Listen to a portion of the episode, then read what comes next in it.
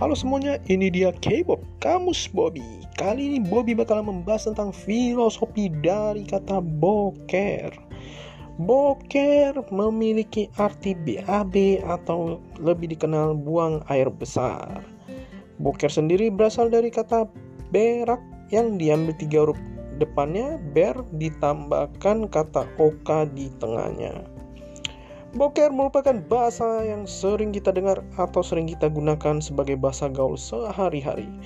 Bagi Bobby sendiri, boker memiliki tiga filosofi. Filosofi pertama, boker bolos kerja.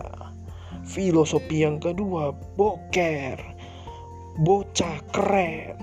Filosofi yang ketiga, boker botak dan kere.